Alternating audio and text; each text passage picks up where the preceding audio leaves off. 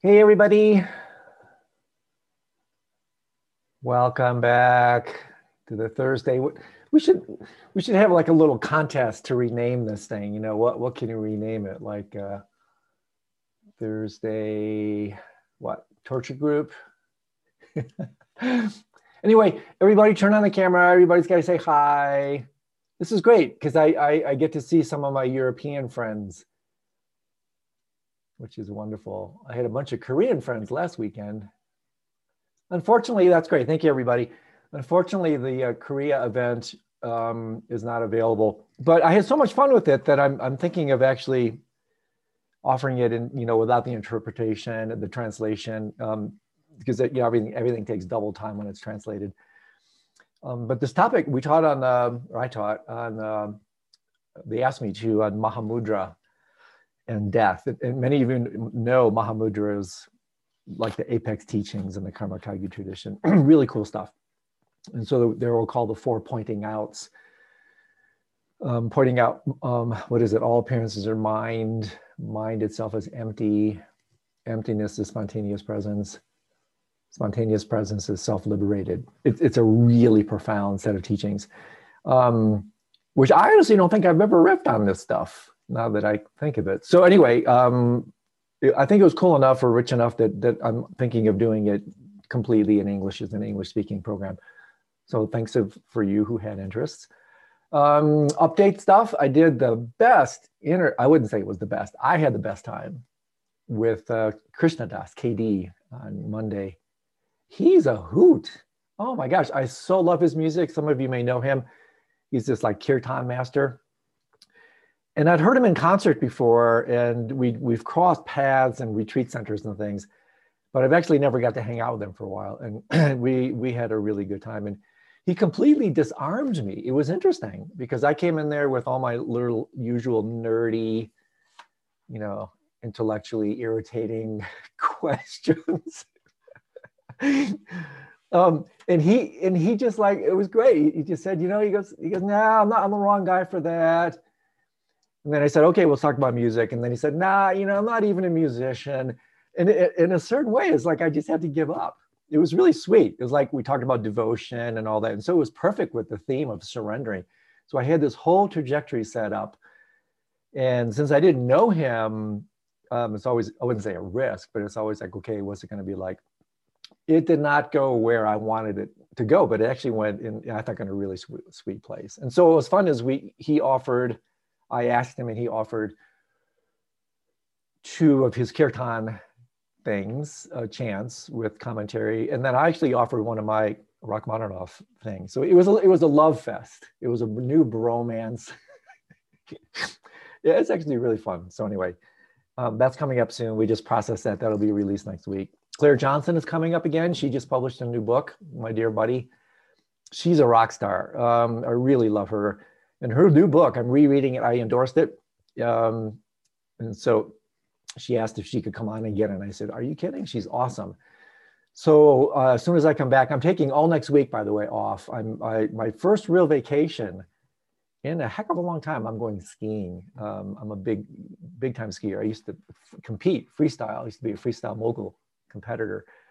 So one reason I can't play golf is because my back is so screwed up. But anyway, I'm going skiing in Vail up to three feet of snow coming in if I can get out of town. So um, I'm going next week with my dear friend Joseph Parent is going to be helping out. Some of you may know him. You know, he's a PhD psychologist, three-year retreatant, really smart guy, really savvy, and he's a dear friend, hell of a golfer, by the way. Um, terrific um, golf instructor. And so he's going to be helping me out um, Monday and Thursday.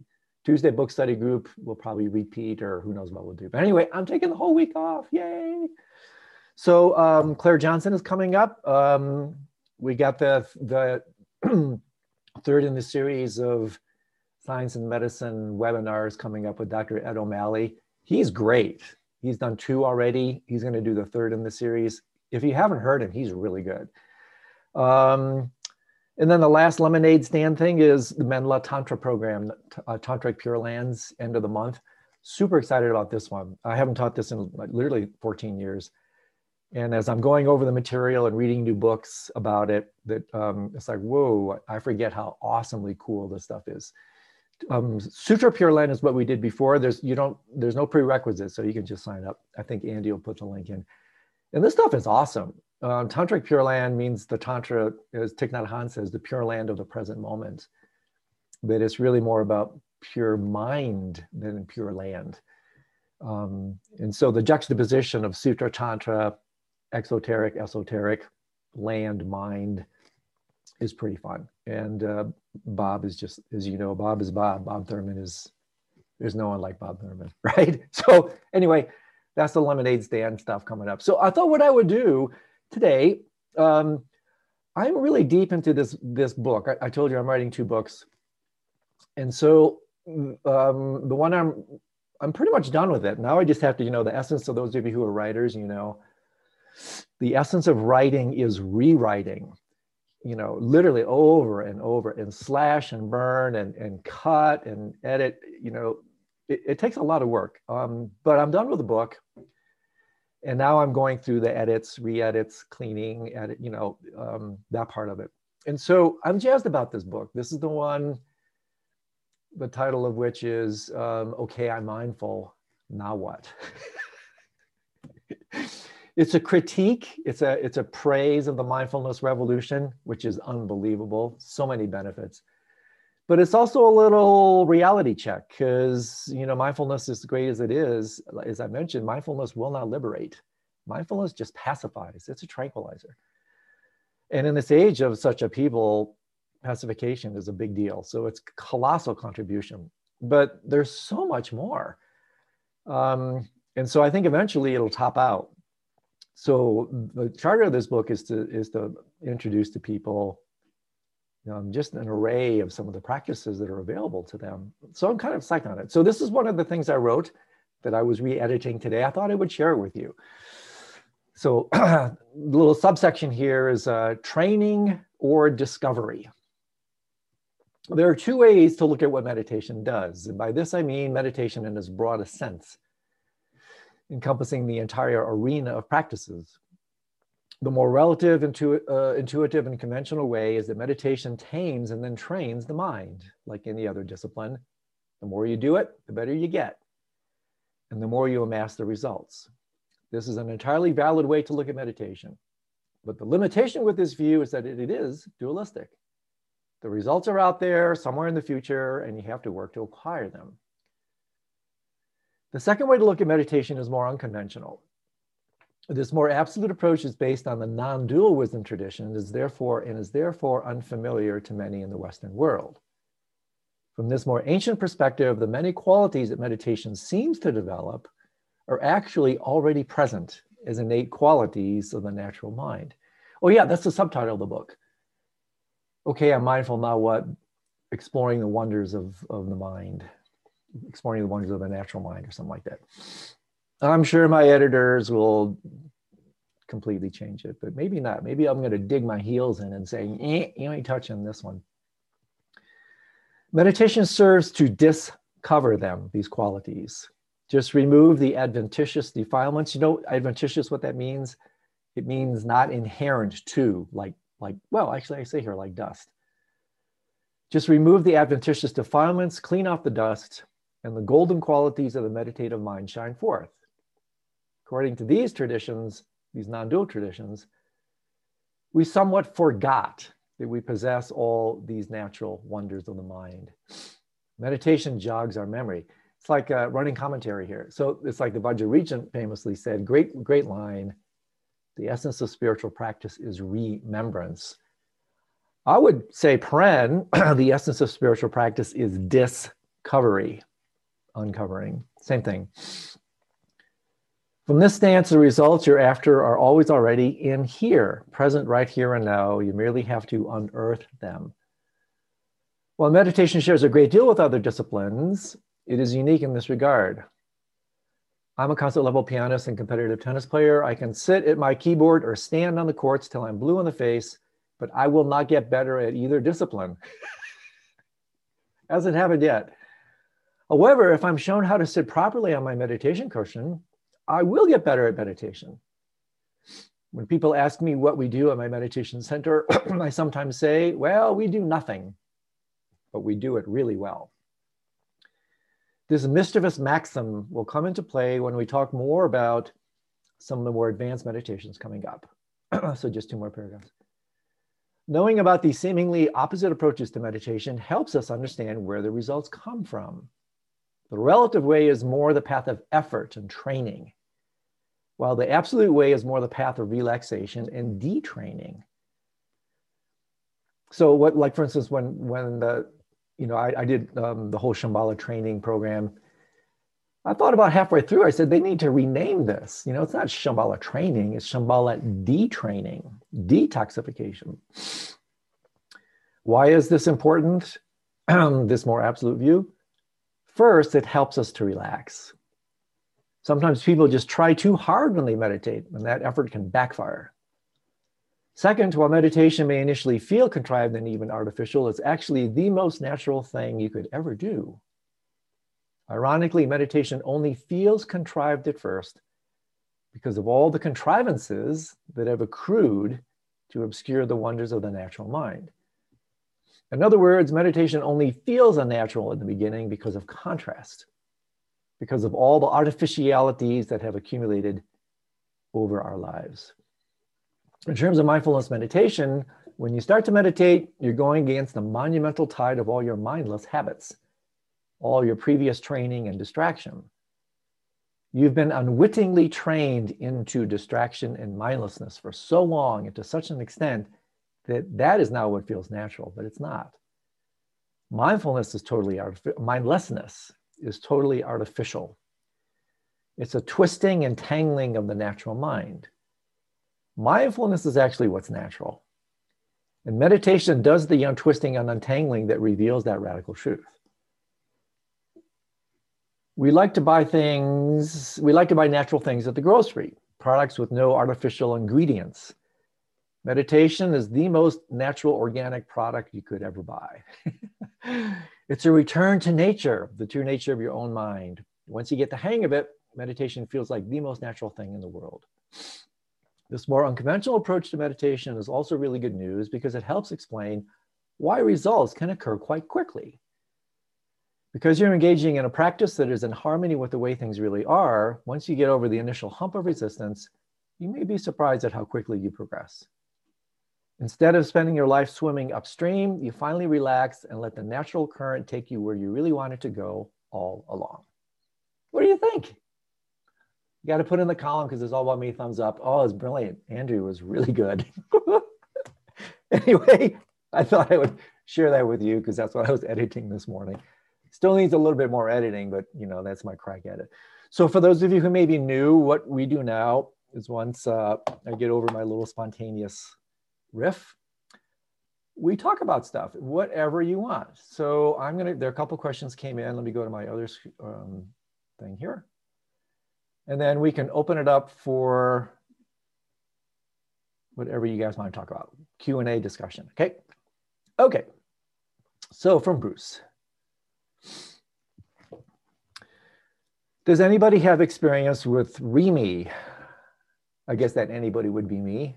Well, I guess we could ask everybody here. I think is it Reme or Reme? Reme? This is a.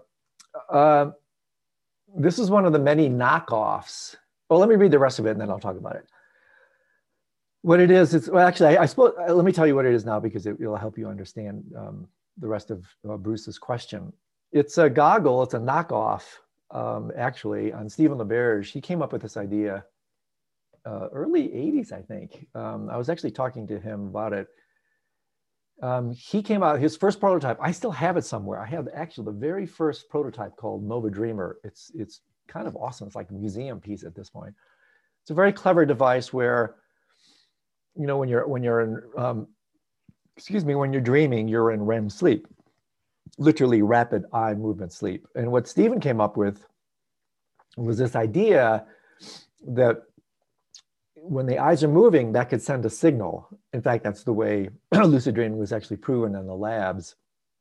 The dreamer was actually sending like Morse code to the sleep um, researchers. But the goggle works in the following way. I have not used this one, but I've, I've used the Nova Dreamer a lot. Um, when the eyes are moving, it'll activate a sensor. And some of the newer editions, I think there's an auditory cue as well that that takes the the shape of a flashing light, white light. And what you do, you read the manual, you sensitize yourself to the white light and other lights for that matter. And then what happens is because there's communication, you know, you're they're like if you're really cold, you know, you might be dreaming about skiing, that kind of thing. Um, there is some communication. And so in my experience, uh, what happens, and this has worked a lot for me, is I'll be driving, you know, in my dream, not lucid dream. And then it's like, well, why is this person in front of me pumping their lights? Why are they, why are they flashing their lights at me in, in my dream? And then because I associate that with, oh, wait a second, oh my gosh, that's the dream goggle flashing. That's a dream initiated um, lucid dream. Dream sign wakes me up. Oh my God, that's a dream. So something in the you know pulsing light, my eyes will move. That triggers the light to pulse, and you can set it. That's the key. they come with a standard setting, and then you have to tweak it. That takes a while. Because if it's too sensitive, the light will be flashing all the time. And if it's not sensitive enough, nothing nothing is triggered when the eyes move. So you have to tweak it a little bit. But that trans um, dimensional communication is enough to trigger lucidity. So Bruce continues, I find that it just doesn't cut through my sleep. Yeah, you're not the only one. It doesn't work for everybody. The unit works and I've increased the light intensity, but with one exception, I just don't see it during my dreams. The one time I did see the light, it manifested as someone shining a flashlight at me. Yeah, exactly. So I can't help you here, Bruce, because I have not used this one. Um, there's a bunch. I mean, there's actually, I saw some YouTube instructions where you could make your own. So I, I, if somebody's out there who's had experience that maybe can help Bruce, um, I have not used this particular one, but the Nova Dreamer, which is no longer being made, unfortunately, um, I have used, and I, I've used it with pretty good success. But again, these things don't always work for everybody. From Heather, hi, I'm Heather from St. Petersburg, uh, Florida or Russia? I assume it's Florida. Isn't it the oldest city in the United States? Isn't it St. Petersburg or St. Augustine, or I, I can't remember. I'm Heather from St. Petersburg, and I have been practicing lucid dreaming for about four years on a somewhat regular basis. Most of the time, I experience vivid dream recall and have had several lucid experiences, but I notice that I go through periods of amnesia where I can't remember my dreams at all, or I just, or I get just fragments for weeks at a time. This is despite my day and night time lucidity exercises and having little stress in my life. Are there reasons for this ebb and flow of dream recall? Uh, yeah, there are.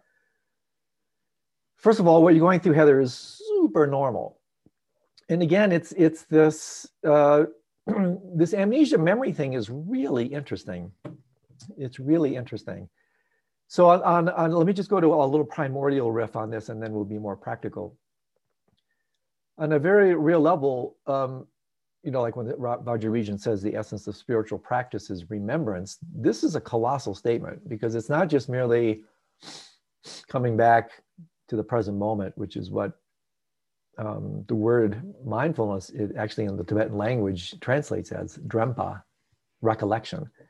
The practice of mindfulness is the practice of memory, coming back to the moment, coming back to the moment so not only does remembrance apply to that return to the present moment, but that's a kind of a micro step on the path to the primordial remembrance of our true nature. That again, we're, we're already awake, we're already the Buddha. So this idea of, of amnesia and anamnesia is, is a big one that um, really in so many ways from an absolute perspective, the spiritual path jogs our memory. And so the fact that you have periods of amnesia, I mean, we all suffer from primordial amnesia. You, Heather, you've forgotten that you're a Buddha. Really, you've forgotten. You've forgotten you're a Buddha. Whoa. So the teachers are all here to like dope slap us. They're, they're here to jog our memory and say, hey, wake up, wake up, wake up, wake up. You're Heather, you're a Buddha. Don't you see that? So, you know, you have that amnesia, as do as do I, as do many other people. We just forget. You know, I think I'm just this confused, sentient being, and Andrew can, can or Andy can confirm that yes, indeed, he is a confused sentient being. So next time I get on the line, Andy, you should say, "Oh no, you're, you're not Andrew. You're the Buddha. That's your job is to remind me, okay, bud." So Heather, practically speaking, what you're going through is super common. it's like uh, interesting enough when I was talking to KD Krishna Das about devotion, um, it reminded me of what one of my teachers, Ponlop Rinpoche, said about this, where he said, same thing applies here. Same applies to these practices. He said devotion is is is like an EKG. He says it's never flat. If it was flatline, you know, EKG, you'd be dead. Devotion is up one day, down the, like the stock market, up one day, down one day, up one day, down one day. And so um, this is just absolutely par for the course. But you will find, like, here's another analogy, like the incoming tide you know, unless it's a tsunami, the tide advances, recedes, advances, recedes, advances, recedes. But eventually it, it just advances, right? So what you're going through is super common. Uh, why you're going through it now, hard to say, but all I can tell you is a very, very common where you enter these kind of droughts, deserts where like nothing's happening, man. Well, something's actually happening, but it's happening below the radar. Um, and this is where it's important to understand dimensions of mind it's happening at the level of your substrate consciousness, your, your eighth consciousness. You're putting heat into the system. You're just not at a full boil yet. So if you understand this and you understand what's called phase transformation, literally the analogy of heating is good. You know, you put a pot of water on a stove, depending how big the pot is, how cold the water is, and how much heat you turn on, you're putting energy into the system. Um, but there's all these variables sooner or later, if, if you just stay with it, you get this phase transformation. It'll, it'll turn, it'll start to boil. You'll start to gain more constancy and lucidity. But for now, what I would do is, is like Milarepa said so beautifully around all this stuff, hasten slowly. What a great line, right? Hasten slowly. In other words, keep going. That's the kind of um, effort that's needed but all the while having a sense of, of the power of the dark side, the forces of the dark side, and how mindless, forgetful, non lucid we are. And that eventually, if you just hang with it, you will start to um, find greater and greater frequency. But even then, in even more advanced phases, so to speak, you can still find times where just you seem to enter this drought. So that's why it's always helpful to remember what the Dalai Lama says, right? I have a little little scroll upstairs that says, you know, anything of value, never give up, never give up. So just keep going, really. Um, I don't mean to be patronizing here. The reasons for the ebb and flow, there, there's so many, it's hard to say for sure. Mostly that there are so many tributaries of non-lucidity that are influencing us. This is uh, bottom line, Heather, it's super common and you just hang in there. So Maria, oh, is this Maria from, from uh, Munich? Hi. This is one of my European friends. I think I may only have one European friend actually. So you have to be really keep hang in there for me, Marianne. Don't, you know, please, please be my friend. Meditation and tears. Uh, this okay. So for Marianne, meditation and tears. So now I am practicing meditating with eyes open, thanks to the weekly meditation group, and I need to cry a lot tears running down my cheeks. Is this a cleansing reaction? Anything I should change? Close my eyes a bit more. Uh, you know, it, it, it, it I mean, a couple things. I, I just assume you're tearing up, not just because your eyes are open all the time and it's like, you know, physically uncomfortable. There are some practices where meditations where you like you keep your eyes open at all costs kind of thing i'm just assuming that's not it. So yes uh, the need to cry is is is uh, i mean what to say? I, I, mean using the word good it's a strange label for this type of phenomena but um Trungpa Rinpoche once said the ideal emotion this is really beautiful he said the ideal emotion is sad joy. Sad joy. Gets me so choked up, I have to blow my nose. sad joy. And he talked a lot, as you may or may not know, about the genuine heart of sadness. And so, um, is this a cleansing reaction? Maybe. Um, is it an opening reaction? Probably. That as we slow down and relax and open, um, there's a lot of reasons to cry. and they're not all they're not all bad. I mean, we cry out of joy um, when something is so beautiful. Like when I listen to some of um, KD stuff, I mean, it's so beautiful. It makes me cry. And when I read devotional songs, and he sent me, it was so cool afterwards. He sent me all these really awesome devotional things I hadn't heard before, these poems from Shabkar and the like. It was like, oh my God. And after we got line, he said, you know, I'd read these to you, Andrew, but I, I, I'd, I'd end up crying, so I'm not even going to do it. So he sent it to me, and then he made me cry. So crying is, is you know, it's a good thing in the level that it, it, it denotes a sense of receptivity, openness, um, courage to feel. And, and the tears could be from tears of joy and just tears of just tremendous sadness of what's happening in the world. I mean, for me, yikesy dikesy, you know, when I slow when I slow down and really contemplate what's happening, um, it's extremely painful. What's happening to the planet, to all the animals, to the earth, to life forms, to to minorities, to LGBT. I mean, the list is endless. It's absolutely heartbreaking.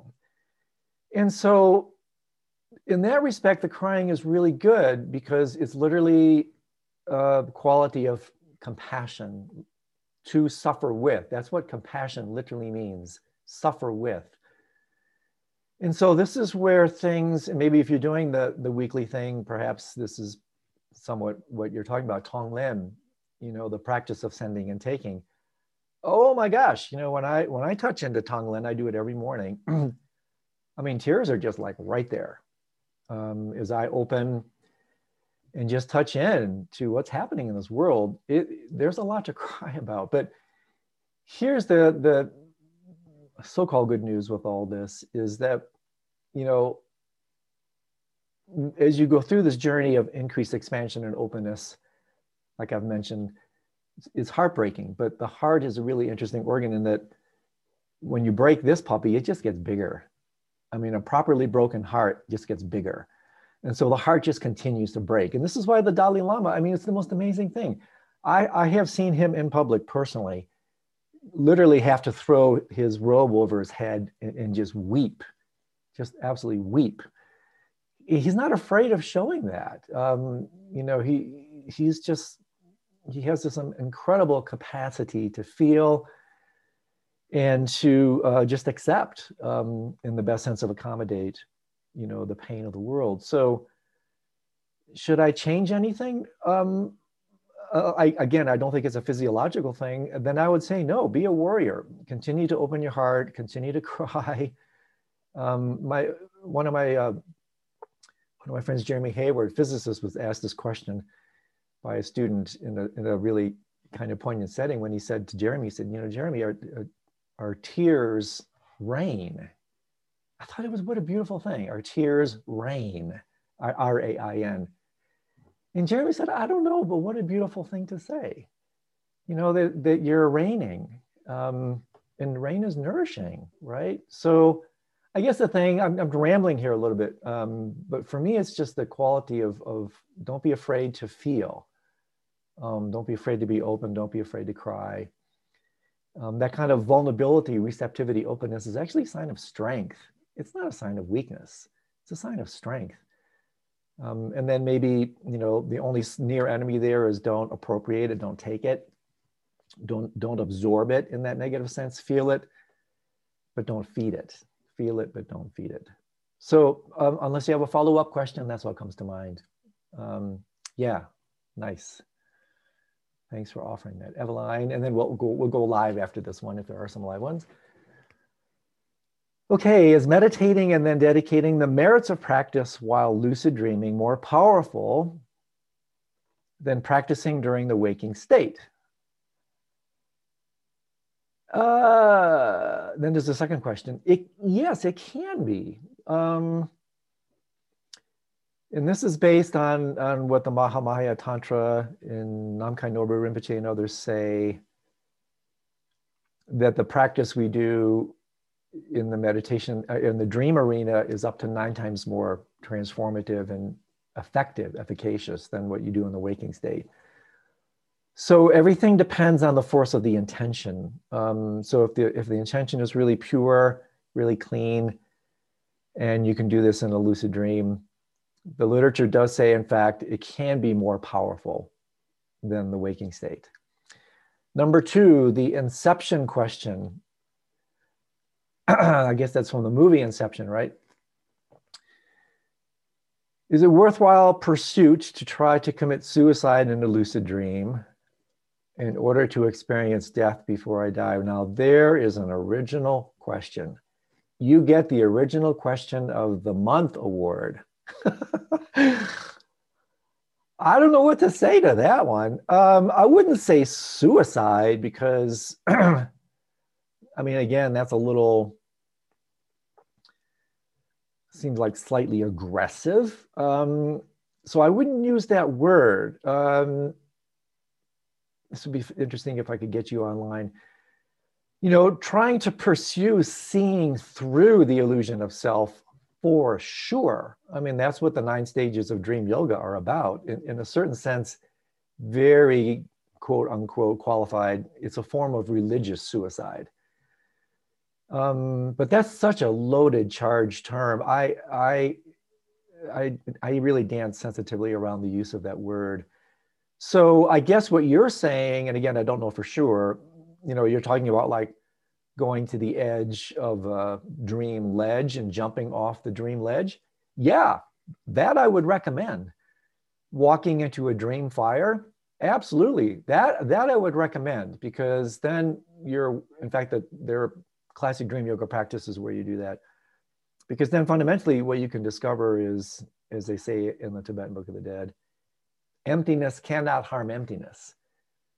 And so if you're looking at the practice in that regard, I think that's warranted. But again, when you say something like suicide, to me, oh, such a loaded term. It can be somewhat self-aggressive. I, I wouldn't do that. Um, if you're looking more like seeing through the illusion of self, self-transcendence, that kind of thing, if there's any sense of self-aggression or even violence towards self, don't do that. Don't do that. Because they, even that intentionality may not be so cool. So again, the, the verb, the wording, the verbiage here makes me a little uneasy. Um, so I would probably say in, in strict nomenclature terms, I would say don't do that. Oh, there you are. Hi, Andrew. Yeah. So, yeah, help me out a little bit here. Yeah, yeah, I didn't I didn't mean like, you know, slip my wrist or anything, but I was so I was lucid last night and then cool. Suddenly I was like, "Oh, I should practice meditation because I've been thinking about how you say whatever we practice in our lucid dreams is more effective. And yeah. then af- and then after that, I suddenly was thinking about what Altair said in book club, like about yeah. his dying experience. And then and then I was like, oh, I'm still lucid. Maybe I should just try to kill myself. Um, not commit suicide, but yeah. I wanted that, well, that that's what I kind of thought. And I would say yes. And in fact, this is cool. Let me share this with you. I, I, I just attended a little online book study thing study thing with a neuroscientist, a really, really bright guy from um, Denmark. And he's doing some really interesting stuff. And one of the things he said, I actually was so cool, I took a picture of it on my phone. He said, resting in the present moment is annihilation. Mm-hmm. I thought that was a really interesting comment. Resting in the present moment is annihilation.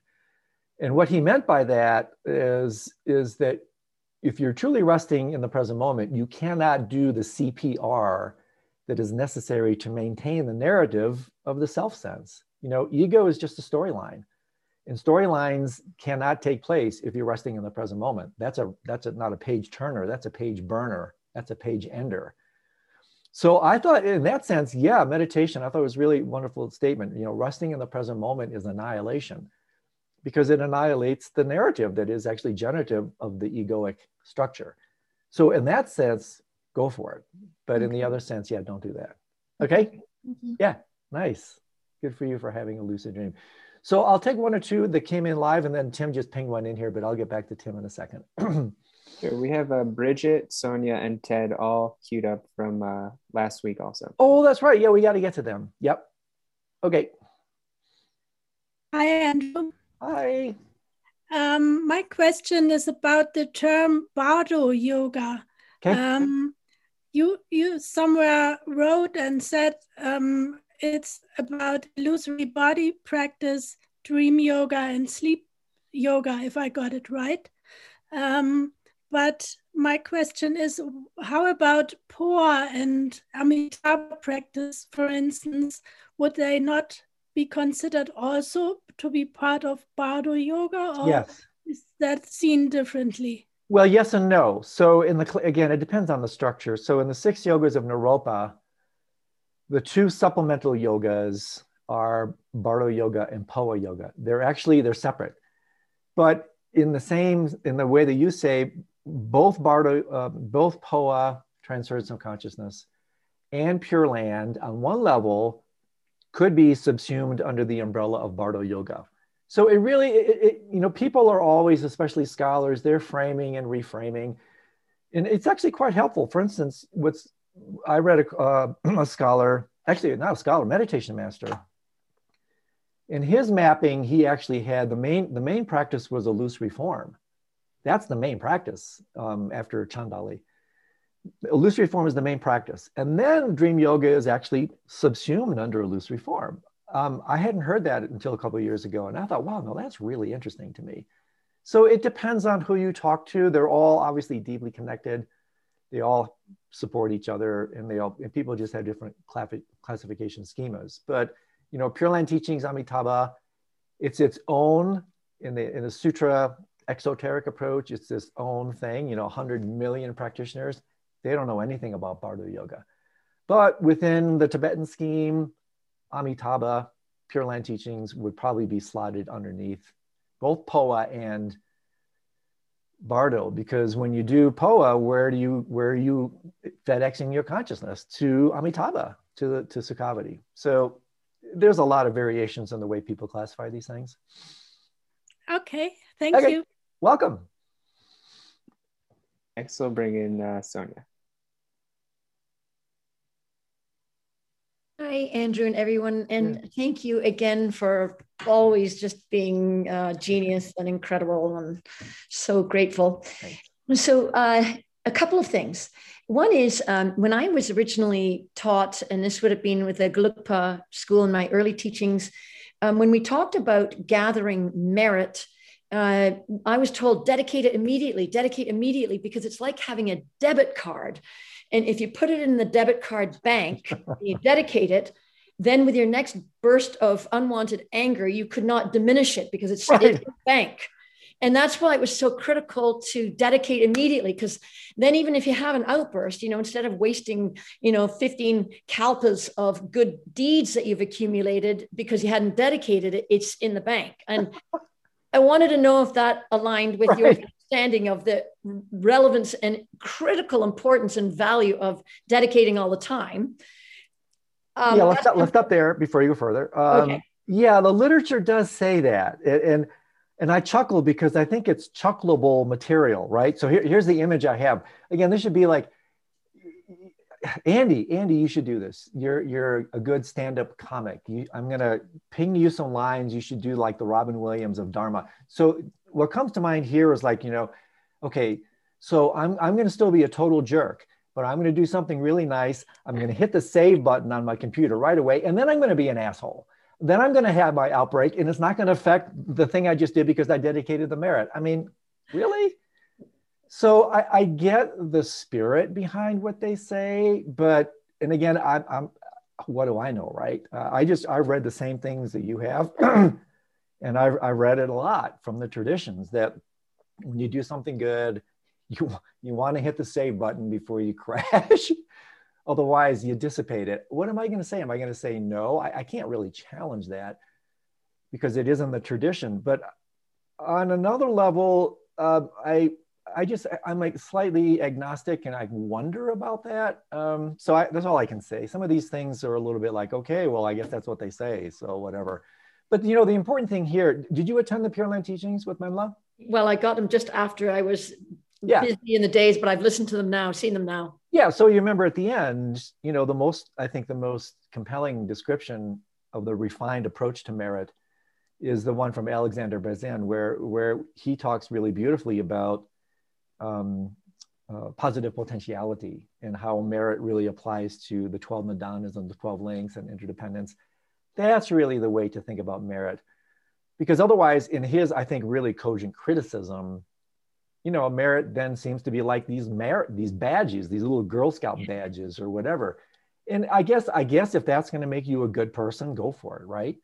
But that seems a little bit reified to me. That seems a little bit provisional to me. I, while I understand it, I think it's much more nuanced and subtle than that. And that's why I appreciated what Alex had to say about positive potentiality, perfuming intention, perfuming directions, setting the stream of the nidanas in the right direction. That makes a whole lot more sense than these kind of, you know, this bank and this merit um, reified pe- like pellets of pellets of karma or something, right? It's like somehow that doesn't seem to work for me. Except that, you know, if you assume, not assume, but if your motivation all along the path is to become enlightened and you're trying really hard and you're working on your uh, paramitas and getting better and better and better and ever cleaning up, but then you have some outbreaks because you're not perfect yet. So then, in a way, it's like the punctuated equilibrium theorem where you get that you know you're still not perfect but you you know but you keep on ever upward you know shifting the whole game up. So that's kind of how i've been interpreting it thinking, yeah. thank god i've got some merit in there.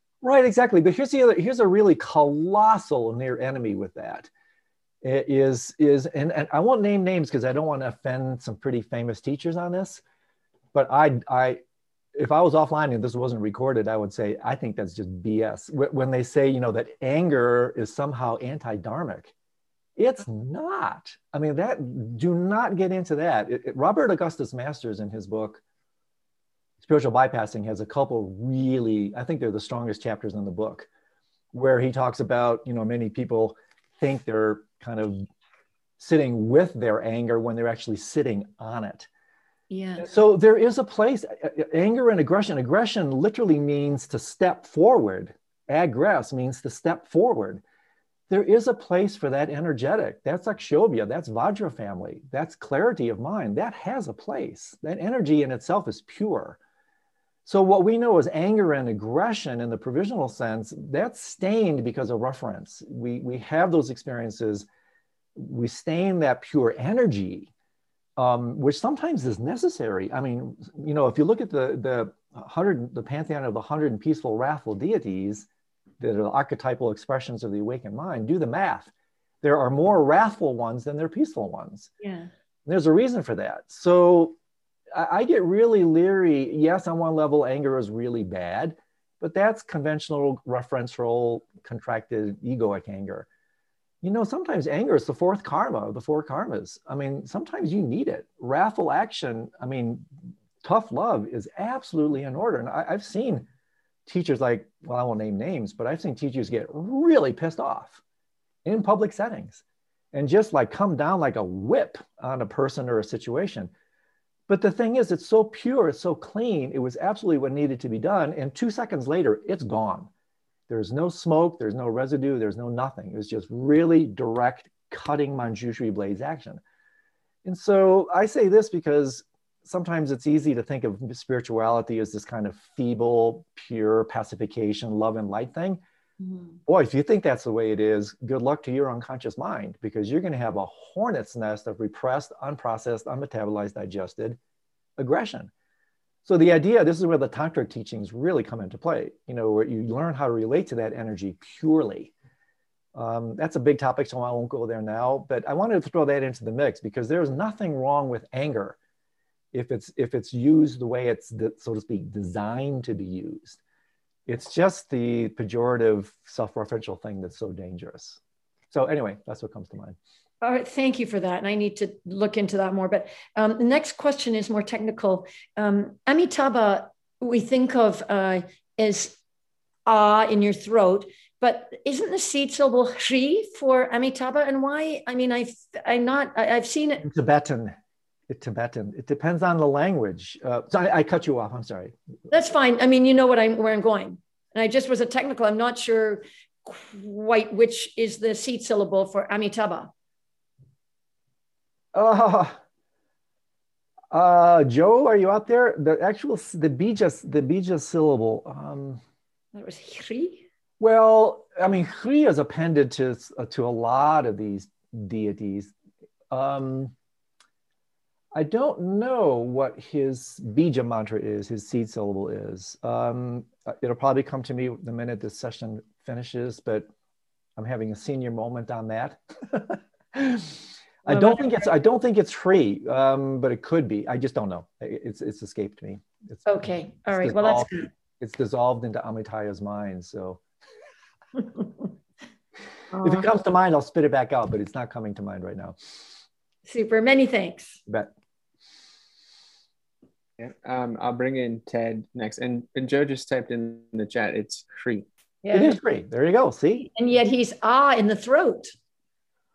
Yeah, these guys, you know, they're all over the place, right? So here's here's the thing about these these syllables and their mantras and their chakras and their locations. You know, uh, I used to get slightly annoyed by exactly this sort of thing. Well, how can this and how can this chakra be red here when somebody else says it's blue? How come there's four petals here and another tantra says there's six? And and the teachers will tell you that it, a lot of times there's variability, flexibility in, in these upayas based on particular circumstance and the like. Um, you know, I mean, on one instance, Amitabha, another instance, Amitayus. And so there, I used to get a little irritated with that sort of flexibility because I thought it was sloppy. Um, but lately, lately, I've just softened around the whole thing and that, you know, there are very ways to work with these various expressions and, and not get too tied up. I think the clarity is helpful. I'm not um, challenging the search for that clarity, but you know, the near enemy of articulation is reification again. So always be aware that that's lurking somewhere. It's like, why does it have to be this way? Parenthetically, in the Bardos, this is a major problem with the elegance of the Bardo map, the eight stage dissolution process. It's so articulate you know, a near major near enemy of that is like, whoa, this is the most amazing map, unbelievable. And so when you have the experience and the territory doesn't match the map, what do you do? Instead of having the map inform you and help make you relax, you freak out. Oh my gosh, it's not supposed to happen this way. Why Andrew, is Whoa, wait, I hear a voice from Amitabha. I've got, I've got a commentary on that. Wait, Ami, oh, Amitabha! I have a, I have a commentary on that. Okay. Um, and it, it's, from, it's from our instructor in the three-year retreat. Which one? Because we we got um, a practice where we were introduced to a practice late in the retreat where all the colors for all the different centers were all mixed up. Oh yeah, yeah. And and we said to him, you know, I, I think that there's a problem with this translation you know, because they have green where there was orange and there's yellow and w- there the uh, the white, red, and blue isn't the white, red, and blue anymore. Right. And um, uh, and he said, uh, "Oh, we do that sometimes to keep you from getting the idea that it's real." Oh, that's great. That's beautiful. So, so you you don't attach to things being a particular version and they're stuck that way. Yeah, yeah, that's spot on. Yeah. Yeah, and first, the other thing that's great, Joe. and the other thing that's really important, even from a neurological point of view, there is no color in the phenomenal world. There, there's no color in the world. Color is a construct. But anyway, that's a really great point. Thanks, Joe. Okay, Ted. Ted talks. Hi, Andrew. Hey, uh, two two clarifying questions, and and I don't remember the exact wording, but in in Love with the World, Mingyur Rinpoche at one point says, I became or I was the mountain, I was the river. Yeah, right. Uh, yeah. You know, I was yeah. the tree and so on. Is that one and the same as when you become nothing, you become everything? Exactly. So it's really just a different way of saying the same thing. Exactly. Exactly. Yeah. Okay. So that's the first one. Right. The second one is, and and I'm doing a lot less watching the news now that uh, our friend is out of the White House. Uh, but when he was, and I was watching it almost obsessively, I was using it as reverse meditations. Yeah, yeah. And so the my my question slash maybe fear is that also just planting and watering the seeds in the in the eighth storehouse consciousness when you're doing that when you're when you're input when that's coming into the consciousness? I mean, it, it, it, can be. It can be, Ted. It depends on how you um, stick to it. So here's the thing about the Alaya. The the Alaya only things only land and get planted in the Alaya if you give them a place to land. So you can listen to that stuff. Um, that's a good question, actually. You can listen to that stuff, and in fact, it can be subliminally feeding your entertainment center. And that is then going to be registered in your Alaya, and that's going to then keep recycling. And, and you will start to see it in exactly that way. You will start to see it recycling in your thoughts, in your dreams. It's just you're spinning that narrative. So in that case, yes, it's being planted.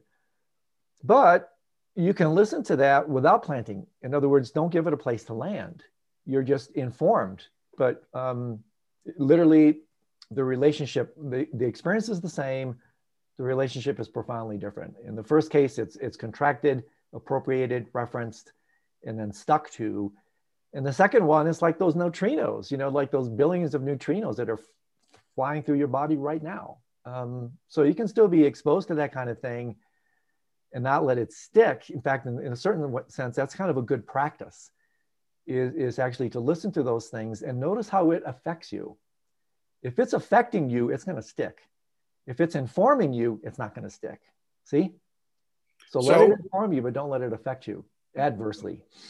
When I'm when I'm doing it as a practice, which I was able to do most of the time, I would turn inside. You know, what's the felt sense of what's going on? But then there were times when there was not the awareness, there was not the mindfulness. Yeah. And there was, you know, but then then usually afterwards in reflection, it was, oh, you know. Um, yeah. I mean, first of all, thanks for saying that. Uh, SNL did the hit most hysterical thing Saturday Night Live a couple months ago. It was a brilliant little skit about what are we going to do now that Agent Orange is gone, right? right? What? Where's the entertainment? I don't even watch the comedians anymore, you know, because the, the grist for the mill is gone. And so it was a brilliant riff, satire on what are we all going to do now that the grist for the mill is no longer a grist and in the mill? And so, you know, something bad is better than nothing. It's very interesting what the ego does. Something bad is better than nothing. And so the entertainment value of this guy, as twisted as it is, he was entertaining um, for the ego because he was a representation of the archetype of the ego. So, I mean, for one, that's a really cool thing to do to relate to this very kind of colloquial um, expression from from both these different ways and, and basically using both as, as opportunities to practice. So it has to do with intentionality. It has to do with levels of stickiness levels of reference levels of appropriation and again if you simply let this inform you without landing feeding and spinning on it what you want to stay away from is the prapancha the proliferation. That's what you want to stay away from. Because once that starts that's going to recycle. That's that's the deep ecology the recycling of these residues that as you know it's you know it's pretty sick but it's also perversely entertaining. It's a little bit like the ambulance chasing motif you know? Oh wow geez that's really tragic but whoa can't wait to gooseneck and see what that is about right mm-hmm. so just somewhere in there we have to look at our motivations and see what's really going on good thank you okay thanks amigo Okay, there's a question from Tim and Kim, and then we can go back to the live ones. Cool. From Tim. Hi, Andrew. We are interested in our spiritual evolution and kind of understand that concept. What about involution? what is that? And can you say a bit about the concept? Yes, I can. Um, yeah, I, I get a lot out of this perennial model. So oh, geez, this is a big topic. It's a really interesting one. Um, goes all the way back to Plotinus, uh, the neo the Neoplatonic philosopher, really sensitive mystic um, scholar philosopher who talked about efflux, efflux, reflux. Same thing, thousands of years ago. Um, Ananda Swami Aurobindo, um, somewhat more recently, Ken Wilber writes about it with a lot of power. I find this model of involution, evolution to be extremely interesting and super helpful. You will not find it in, in the overtly in the Buddhist tradition. I've looked. There are intimations of it in the Trikaya principle and other things. You can say, ah, I think that's what they're talking about. But the idea, briefly, again, this is a really big topic. Huston Smith and others, also other perennial thinkers, riff about this. But the idea, and it's a very compelling one, is that, you know, excuse me, that what happens is one way to talk about the entire cosmic play is that out of nothingness, out of Dharmakaya, Godhead, whatever you call it, you know, formless spirit awareness. And the Bardo teachings are actually um, somewhat resonant with this. Is this this uh, literally involvement, and that's why I like the word involution. Is the involvement of spirit into and actually as form so you could say that the, that the progression of Dharmakaya, Sambhogakaya, Nirmanakaya, that's the extrapolation. You can say that's an expression of involution. Spirit becoming involved in and as form. And, and then what happens if you, if you think of this as an arc, this is just a really quick bullet point race across a really deep topic. If you think of it as a kind of a descending arc, spirit, formlessness on the top, eventually descends, involves, reifies, crystallizes, concretizes into form. Goes through this vast intermediate bandwidth of what the Buddhists would call Sambhogakaya. And then it, it kind of bottoms out in what we know as matter, Nirmanakaya, physicality. Um, and then what happens is, and this is where we can thank Darwin up to a certain point. By the way, Darwin did not discover evolution. Um, there were writers and scholars before him. He just gave it the biggest voice. Then we have what we call evolution, the return, you know, literally Darwinian evolution and then psychospiritual evolution, the return of matter back to spirit. And so therefore you can look at the descending arc as an involutionary one, the ascending arc is an evolutionary one. And there's so many really compelling things about this map. It's really powerful. Um, one is this process is reiterated um, phylogenetically. And by that, what I mean is this happening all the time. So, and this is why I like the word involution. Every time a thought arises out of the background formless dimension of the mind, and we get excessively involved in it, that's why I love the word. We go into a kind of runaway involution. We get literally too involved with form. That's the definition of samsara. So the um, oh gosh, there's so much to say here. Um, one other thing that comes to mind, and then I might let it go just because the topic is so big, that one really compelling thing here, and this is also in line with this idea, the essence of spiritual practice is remembrance. It's a little bit like a, a mixing metaphors. It's a little bit like a rubber band. You know, the um, the descending arc can also be the rubber band stretching out. You know, you're you're you're away, you're farther farther away from form for the deeper divers in here, parenthetically, this also may tie into Spinoza's double aspect theory of mind and body. That's kind of interesting to throw into the mix. But then what happens is when it's stretched apart this way, the rubber band, form and formlessness, then there's this tug. You feel this ineffable pull to what? To return to source, you know, to come back to formlessness, which by the way, that's what death and old age is. It's an involuntary evolutionary return that's what death is. It's a forced, involuntary, rapid evolutionary ascent back to formlessness. So on, on one level, the, the rubber band is a good one. So you stretch, stretch, stretch, and then we feel this calling. There's something missing. I, I'm feeling this pull. And that pull is actually to return to our true nature. That's the evolutionary imperative, uh, impetus. And so the last thing I'll say here, because again, this is a really big one. Um, this is this this relies uh, um, on the Platonic version of the archetypes, not the Jungian. And there are subtle, separate distinctions between Jungian and, and Platonic Greek archetypes. Here's a, for those of you who do um, what's called deity yoga practices, um, which Lama Yeshe Rinpoche talks about um, generation stage practice, Yidam deity yoga. He actually uses the term evolutionary yoga which I, when I read it, I said, oh my God, this is brilliant. Evolutionary yoga. And what it does, I'm sure he didn't know anything about evolution, evolution, but it totally ties in because here's the way the logic works. And this is why learning about this stuff is really interesting for people who do these tantric practices. The first forms of involution, these are the archetypes in the Greek sense. The first forms of involution are the last forms of evolution. Let me say that again. This is a this is a deep topic. The first forms, the archetypal forms that in Buddhist language are represented by the lights in the luminous bardo of Dharmata. First forms of involution are the last forms of evolution. So therefore, when you do these evolutionary stage practices, you're sitting in your meditation, you're visualizing yourself as Amitabha. You're visualizing yourself as Chenrezi, Tara, all these deities in their in your Pure Land. Why are you doing that? Well, there's a ton of reasons. One is it's an evolutionary practice. It is a reminder. The essence of spiritual practice is remembrance. It's there to jog your mind to say, you know what, you are Chenrezi.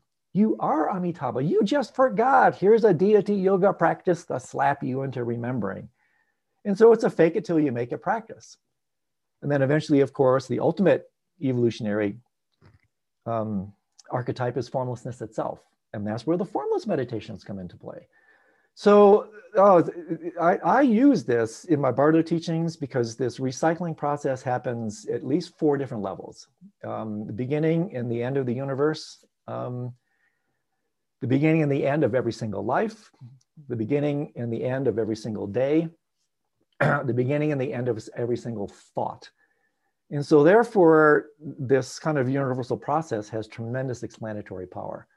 Um, I'm going to leave it at that, but it's, it's a fantastically compelling um, contribution from now what's called the perennial tradition, perennial philosophy that I personally have, uh, I've used that a ton.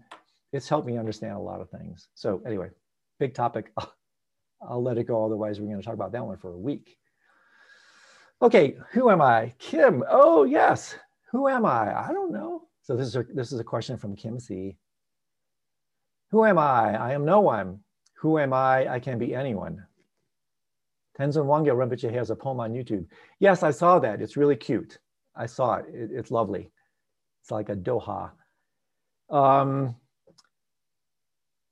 Yes, and, and aligned with this, and, and again, this is the kind of the cross pollination between masters. Uh, this originally uh, I heard from before this years ago from Lama Yeshe Rinpoche. Again, I mentioned him earlier when he. This is a cool story, where allegedly he was teaching a class um, or something, and there was an actor in the audience, and he identified himself as an actor, and Lama Yeshe got all giddy and excited. And he said, Oh, actor, actor, I best actor, I best actor in his broken English. I best actor, I nothing. Therefore, I act everything. I thought that was beautiful, right? I'm the best actor because I'm nothing. I'm nobody, empty. Therefore, I can be everybody. I can be everything. I thought that was beautiful but I do know this. This somebody sent it to me. I listened to it. It's really beautiful. Uh, you can pull it up on YouTube. Tenzin Wangyal um, poem. It's nice. Yeah, I agree. Cool. Okay. Any live ones, or are we dead for today? Yeah, we have a few queued up. We have Glenn, then Stephanie, Beatrice, and Keenan. Okay, then maybe we'll close it. Ah, hi, Andrew. Um, in the green room. Yeah. Um, wonderful time today. Um, I have two questions. Uh, the first one is uh, maybe has some subcomponents. Um, I was realize I was realizing that in uh, fragments and and fuller lucid dreams I've had, there's there's often a characteristic not only of vividness but also uh, inquisitiveness, uh, exploration, discovery, and the whole sort of scene kind of buzzing. And um, I'm, I'm wondering whether that's just kind of a nyam of my lucid dreaming. It's just a state, it's not a characteristic. And then um, I've noticed that there can occasionally be when I'm walking around outside, real world, eyes awake, the whole thing is there, the same kind of characteristics.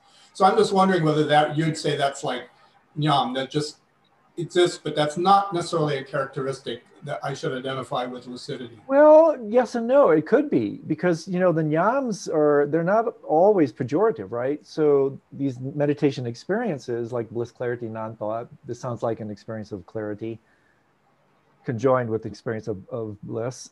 Um, these are they're intimators, they're pointers out of these dimensions, and so they they actually could be um, characteristics of of the foundational state. It's difficult for me to say because I can't step behind your eyes, but you know that type of um, oh how to say it?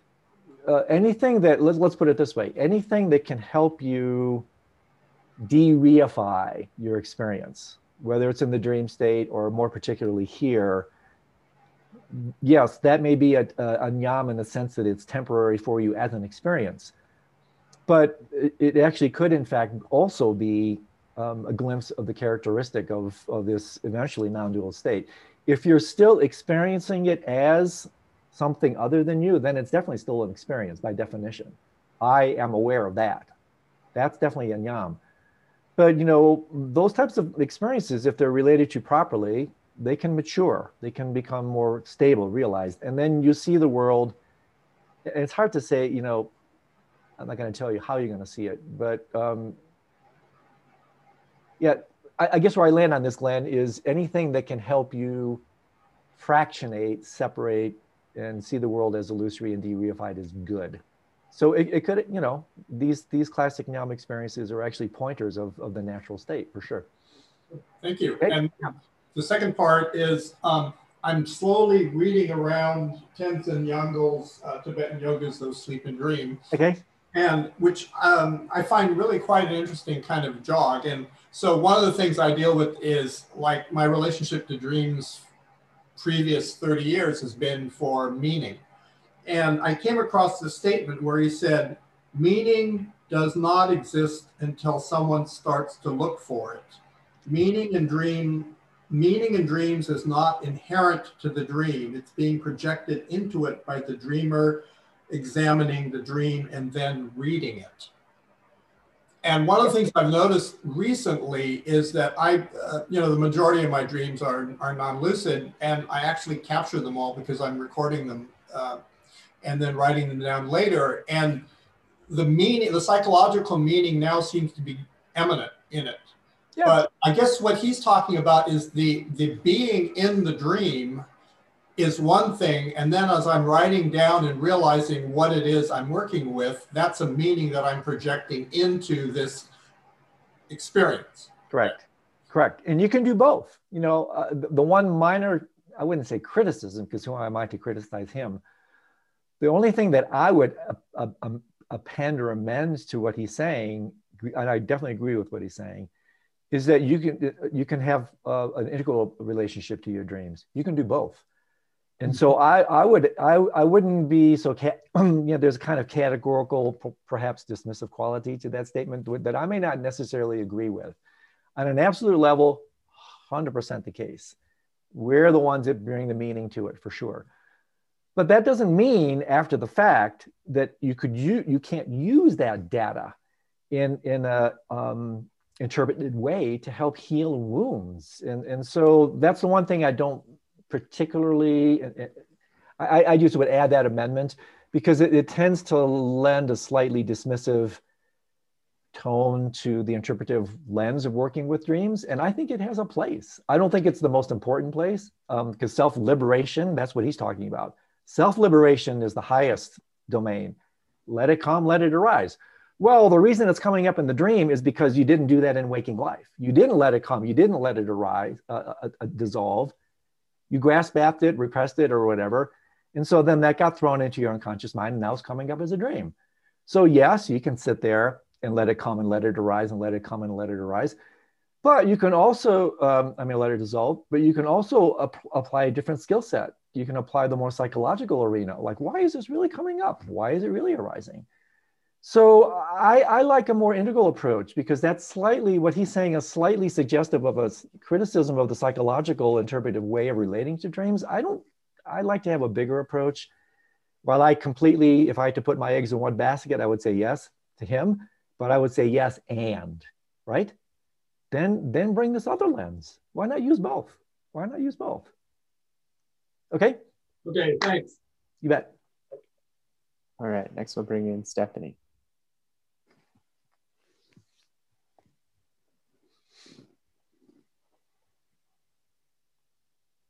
Hi, said Hello. you're muted. Yeah. Yeah, okay. So, um, hey, Andrew. Um, I can't see anything yet.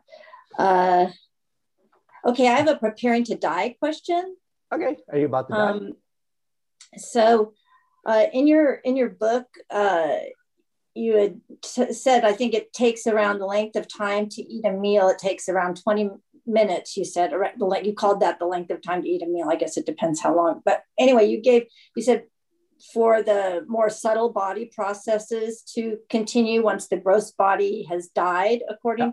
to Western medicine. Is that correct?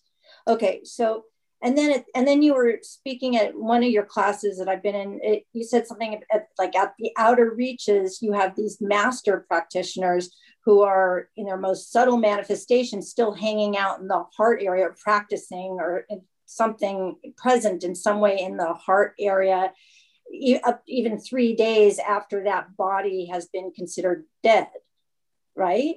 Warmth, that there was warmth there. So so I am in the thick of dealing with my advance directive and all these other death documents, whatever. Um, and I have some practical things I need to answer, deal with, and I have a sense of conflict around, for one thing, around organ donation, and and it and I want to see how maybe how you resolved this yourself or approached it, or how you suggest approaching it. But because my understanding is that if you're donating an organ, you, you probably, uh, unless obviously, like if I'm in some horrible accident, please take my organs, fine. But in terms of the questions you need to answer and for the directive, do you want to die at home or in a hospital? And I'd rather die at home, but you kind of need to be in a hospital if you're actually planning to donate organs.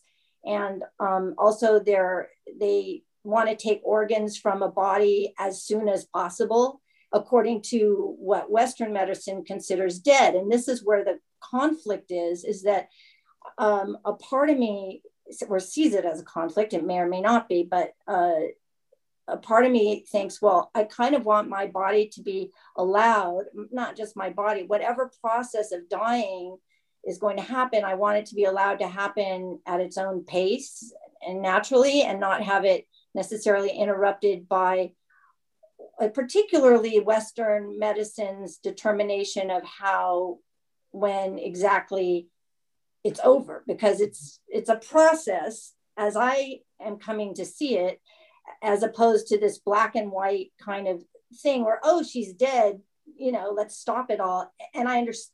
Anyway, I'll stop it there, but you kind of get the idea. That's Yeah, one. So sure do. how long? How long to allow my body to be left alone, and then that conflicts I, and I don't know. The organ thing is just one one thing that that makes that a question. You know. Sure. Anyway. Yeah, yeah, no, I get it. I, um, and if you if you don't, I write about this um, in my book, Preparing to Die. You know, I have a whole section on organ donation. So I'm going to gently refer you to that. Go back to that. Maybe I. yeah, I have a I have a whole section on that. So you might want to look at that again. Um, Okay. You know, it really depends on you. Um, I've asked a number of teachers this question. You know, don't the tradition says don't disturb the body for three days. Right. Yeah.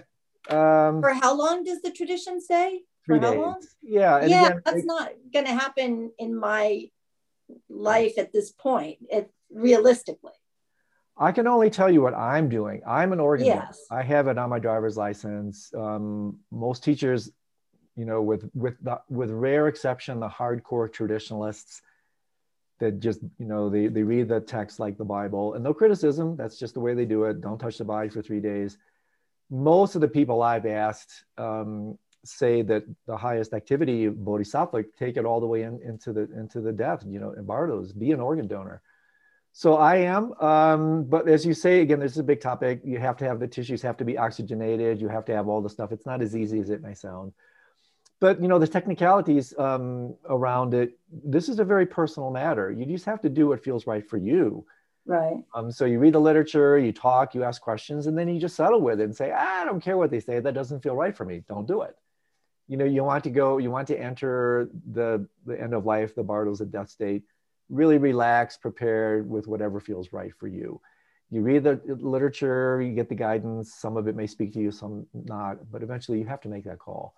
So I'm not going to tell you what to do around that. Um, you know, most of the teachers I've asked were were pretty clear. Organ donation is a really good thing to do. it's a wonderful gesture of giving. And, right. You know, going through the bardos with the bodhicitta state of mind is the best way to go. Um, the inner the inner yogas for like dismantling it, it gets technical. And I think in a footnote in, in that section of my book, I talk about the technicalities. It only applies to a very small bandwidth of practitioner. Right. And so you might want to just look at that again. But okay. That's what comes to mind. Okay, okay. I appreciate yeah. it. Good for you for doing you're doing your, advanced director. Uh, That's awesome. It's, it's no fun. No fun. It's, really no it's, fun. Uh, it's bodhisattva activity to do it. It's also a form of poa. It's called poa of um, power of the white seed. It's actually a form of sutra poa to do hmm. your advanced directive. So continue. Okay. Thank you. Okay. Okay. You. All right. A couple more. yeah. Thanks for bringing in everybody. Okay. Be- Beatrice then Keen. Okay. Hi, Andrew. Hi. Um, my question relates to some of the amazing things you've been saying about the sense of touch and proprioception and the body and the unconscious. Um, and I guess my real question is how to use that in meditation. But I'm trying to pull together some of these ideas. So, you know, the baby has proprioception, but uh, but it's not until a parent says, This is your body, that it starts to become kind of reified, maybe. So localized, yeah. Uh-huh. Localized. And um, I'm thinking also of the science that you quoted in Dreams of Light, chapter 13 quantum probability clouds that repel each other, creating the illusion of contact. Woo! Yeah. And then Tuesday, just two days ago, you talked about the body is our unconscious mind. Right. And you and you said the Buddha, Buddhas don't have an unconscious mind and they don't have proprioception. And I think you I said I never said that. I never said that. No, no. Okay, I got it wrong then. I never said that. I said everything else up until that point. Yeah. Okay. Did you say the Buddhas have no body? Kind of. Oh, lordy, this this is subtle stuff. This is where, they, yeah, good questions. Um, Buddhists have a number of different bodies. So let's start with that. This is one of the great gifts of the, the whole Trikaya uh, doctrine is in, in, in the Hindu tradition, this would be the kosha approach, the five koshas, that the Buddhas have number of bodies. Um, on one level, relatively speaking, they have an outer gross body. On another level, more subtle relative, but still relative, they have a subtle inner body. Um, and then, of course, they have the most indestructible body of all, which really isn't a body, kaya, quote unquote, the Machikpa the Dharmakaya. So when we say a Buddha doesn't have a body, the first question is, well, what body are you talking about? You know, if you say Dharmakaya, then you can say, yes, the Buddha does not have a body. The Buddha is no body, literally emptiness, nothingness, no thingness. But then they manifest the form body and the the subtle body and the gross body. And so that's one way to talk about it. Maybe I'll leave it at that because the other way is, is, is pretty esoteric. It has to do with what's called self appearance versus other appearance. That, that from the outside, we, we could look at a Buddha and we'll see a body like we see each other. But from their side, that ain't what happening. From their side, they don't have a body.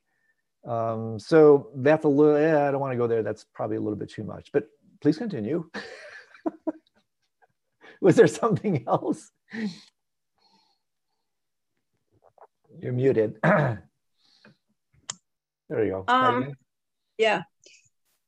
So, okay, so a basic mindfulness practice is mindfulness of the body, mindfulness of breathing. But then they say, okay, do that for a while until you relax and then let go of that. And then we're into emptiness. So, well, not quite that fast, but yeah, that, I would hope so. Not quite that fast, but I get the drift. Yeah. So yeah, so what you do here, here's the deal. You use the body while you have it. So mindfulness of body, first foundation of the four foundations, super important. And in fact, you know, so much of the spiritual path is really embodiment. But that doesn't necessarily mean exclusively physical embodiment. See, that's the key. So this is where you have to be very careful, and your questions denote that kind of granularity is that yes, mindfulness of body is very important, but you know, if that's all it is, then what do you do? You actually reify that body. So this is where it's helpful. This is Theravadan approach, Hinayana, super powerful to tame and train the mind, bring it back to the present moment, the body, which is always already forever only in the present moment. That's super powerful. But the near enemy, there's near enemies everywhere. The near enemy of that is subtly reifying that body. Oh, I'm coming back to my body. That's where the Mahayana comes in and says, well, okay, you know, this transitions into the second part of your question. There are more subtle dimensions of body within, below the gross. And so, in fact, then you become more mindful of the subtle body. That's what all the inner yogas are about. The whole array of inner yoga practices are about transferring identity from the gross outer to the subtle inner. But then what happens? Same thing. People tend to reify even that.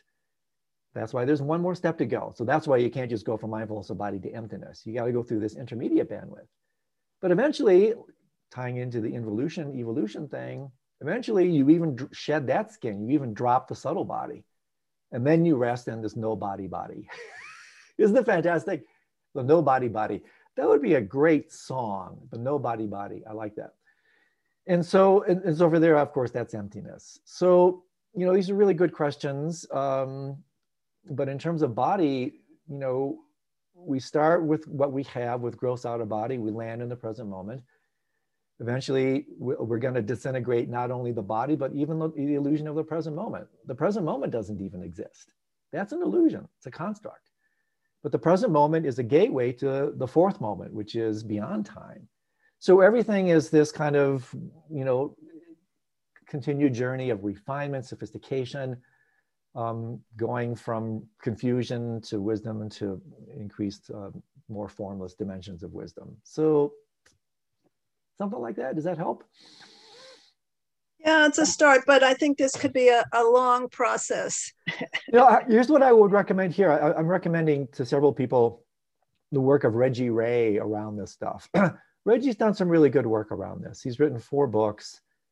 I've read them all and they're pretty darn good. Um, it's all about the beauty and the elegance of somatic descent, somatic embodied meditation, the power of that. Um, and because he's a tantric practitioner, he also goes through these gradations, you know, that uh, that I've been alluding to here. So just to give some doctrinal footing and something that you can actually refer to, I recommend all four of his books. They're really they're really quite okay. And that'll just give you a deeper appreciation of the body um, its great gifts and also its its limitations. Um, so it, it's a as you suggest, it's a really deep, profound topic. I mean, one third of all tantric practice is about the inner yogas.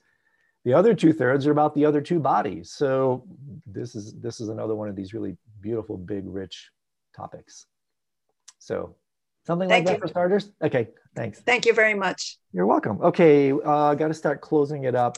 Uh, maybe the two more hands one, and then the written ones we'll start with um, when I come back, because I got I have to do hard stops on these every hour and a half, or every hour and a half. So just uh, just Keenan's hand. Okay, and then we'll get we'll get to Peter and Charles Lee next time.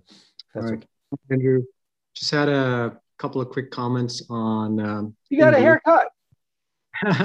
Not a haircut, just letting it grow Oh, okay, I like it. So oh, like when, when Bob Thurman comes on, he's always he's no more nosy than I am. You know, he's always. anyway, sorry to cut you off, bud. Oh no, no problem. Uh, yeah, I, I just had a few comments, something that I've been thinking about in the lines of um, involution. Yeah, yeah. And so uh, a couple of things just came to mind. One, just nobody is everybody. yeah. Yeah. Right. Yeah. Yeah, and, uh, that. Yeah, and uh, I was just going to say, um, so the way I've been thinking about this idea of the way you said involution and evolution is potential versus actual, and uh, more so been reading.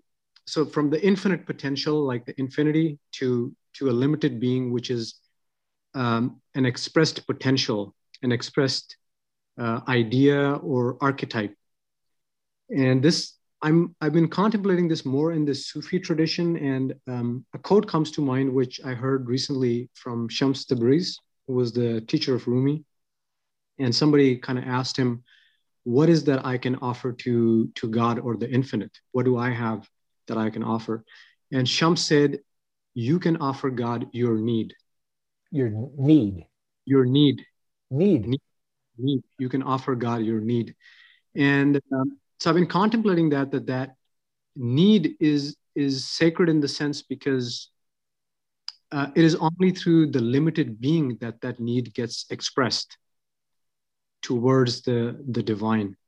And so of course i maybe this is an endless contemplation but where i'm feeling it, it takes me is um, empowerment of the individuality to express it in the in this realm um, as something something sacred and something not to be escaped but it is in fact it is in fact the very self and it can only express itself uh, the way it is in this dimension so it, it is a form of self-expression that is only possible here um, and so hence it becomes becomes empowered and sacred. But the last point I would make is uh, that evolution and involution uh, inform each other. Mm-hmm. Is involution is not really possible. Fully exp- full expression is never possible uh, till it's reconnected back to source, to nothingness. Um, and once you could, what I'm experiencing this this kind of arc that you're mentioning in the uh, in the journey, the second arc, um, which seems simultaneously you keep going back and forth, is that the more I die, the more I want to be alive and and live life in in this dimension. Yeah. No, so, I think yeah, I think that. Well, first of all, thank you. Beautiful. I love the the, the Sufi reference as well. I mean, the only thing I, I might add, um, just as a kind of a slight caveat with the involution evolution thing, as powerful as it is, it's still subtly cosmologically dual. Um, and this is why I, I tried uh, briefly paying the iterative quality that is actually happening like right now between every thought. So this, this, is, this is one of the problems with these types of maps in, in language in the unfolding. This is a heuristic, a teaching tool, and it's a really powerful one.